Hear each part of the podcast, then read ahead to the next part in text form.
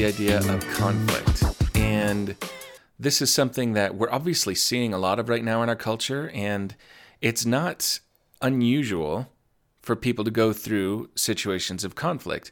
But the problem is, I think more and more we've created a society and grown comfortable in a society where conflict is not just normal, but it's actually encouraged. It's it's kind of competitive conflict where you really try to see, you know, who can come up with the biggest, you know, mic drop to to make their point and make sure the other side gets it. And so there's a couple aspects that we're seeing in this. And one of the biggest ones, obviously, is politically. We see so much discussion about who's right and who's wrong uh, who deserves to be in power, who doesn't. And at the end of the day, I think we have to step back from what we think needs to happen, from what we think is the right and the wrong, and actually begin to look at how are we supposed to respond to situations that we see in the world. Even if what we're seeing is wrong, even if I'm not happy with what's ending up happening in government or in, in, in other spheres, what, what am I called to do? What's my response? And somehow, some way, our culture has tiptoed down this social media slope of anonymous expression of ideas where where we just say what's at the top of our mind without any fear of consequence really saying things we would never say to somebody in person in real life. And yet we say it online and the massive just bashing and anger and hatred on all sides. I'm not I'm not saying from one side or the other. Really, I'm seeing it on all sides. And one of the things that you'll find when you when you get to know me is I'm happy to share my opinion with people, but I don't have a need to convince people of my rightness online in social media in spheres where I don't actually have influence. And I think that's an important point because when we look at conflict, you have to ask yourself the question do I actually have influence? And I think that's something that we don't often equate those two ideas together.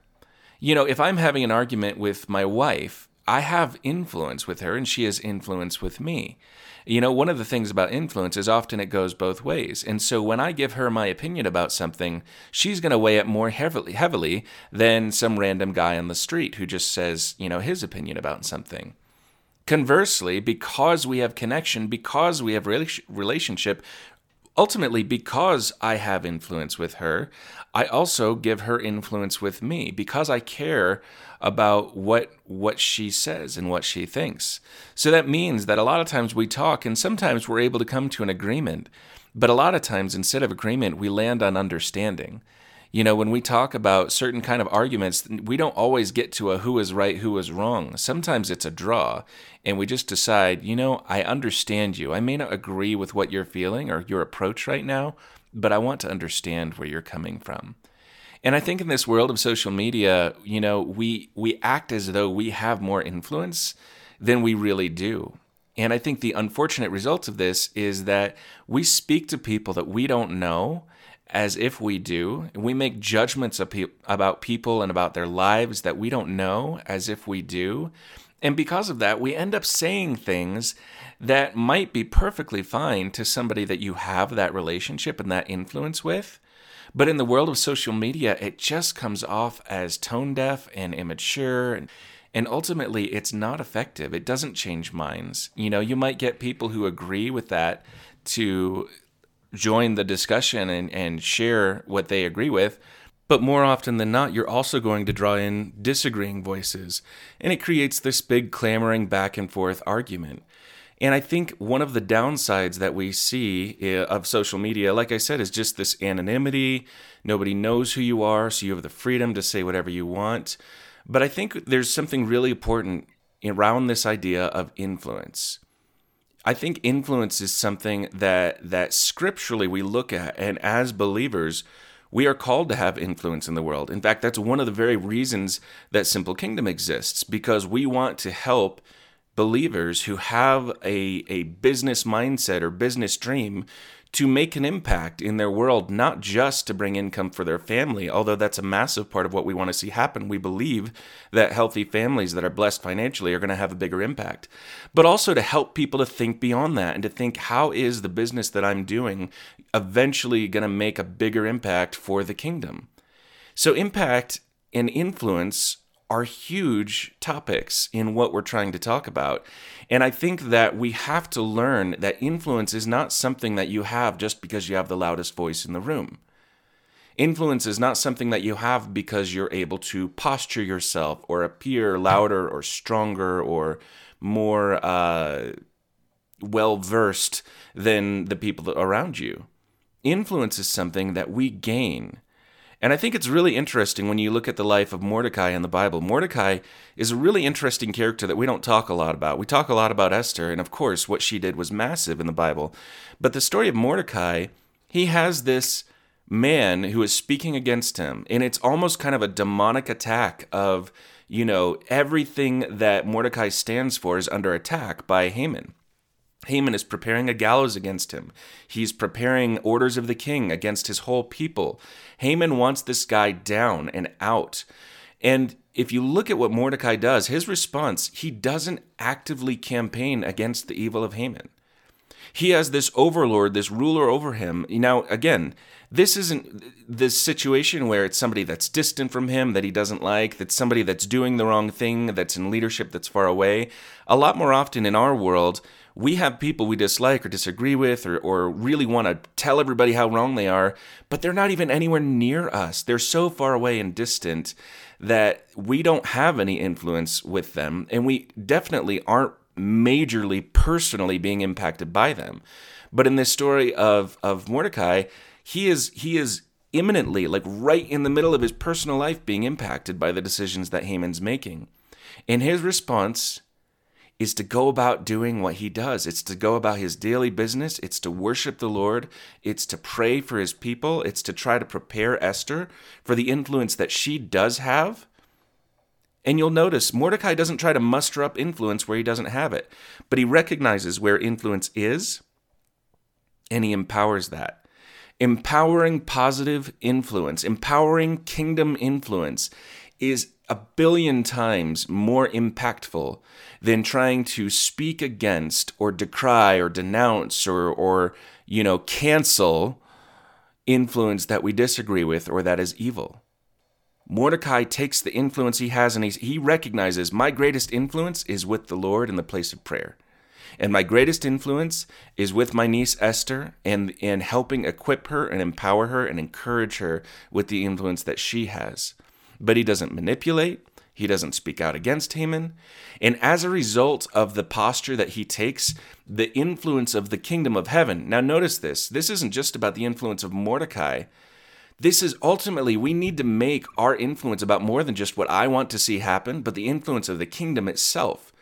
And because of his posture, Mordecai increases the influence of the kingdom of heaven. And then that echoes through Esther. And ultimately, every weapon that Haman had been planning against Mordecai gets turned back onto himself.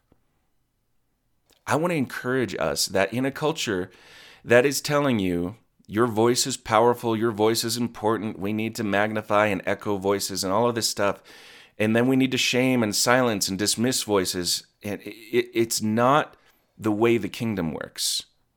And if you're going to fight that way, you have every right to. But I can guarantee you, your impact is not going to be in kingdom. Your impact is going to be maybe getting a couple other people that agree with you to come around and say the same thing.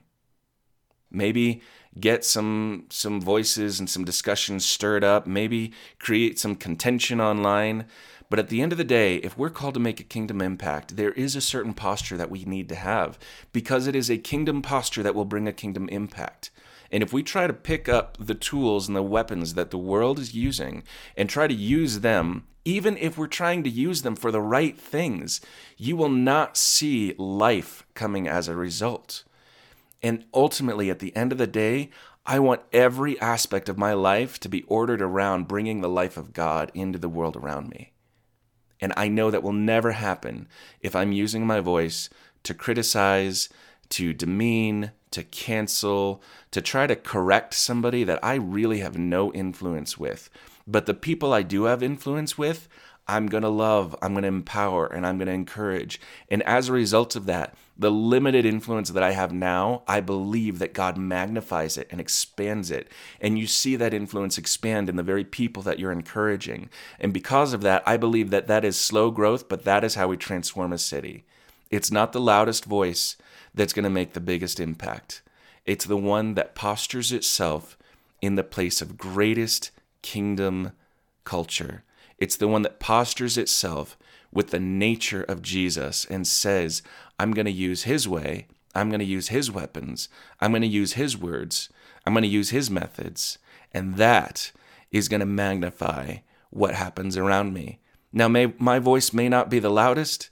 People may not look at me and go, oh, yeah, look at how right he is. I may not get all the credit for saying the things that, that are so well said and so convincing that, that you know, people look to me as a, as a representative of the cause.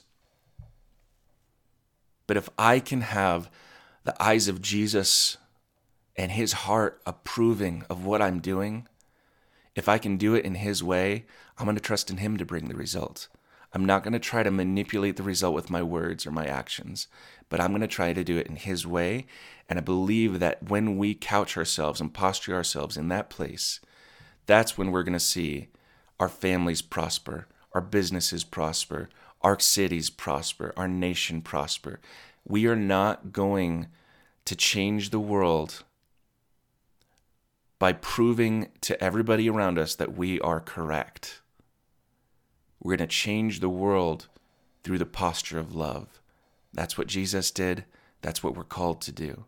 So I want to encourage you to analyze and evaluate where you've been using your voice to try to echo the methods of the world and it's not for you to feel shame, but it's for you to evaluate and identify where you can grow, where we can do better.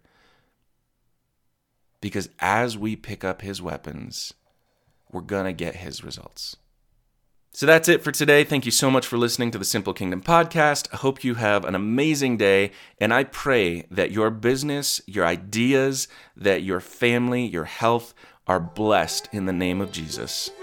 Take care.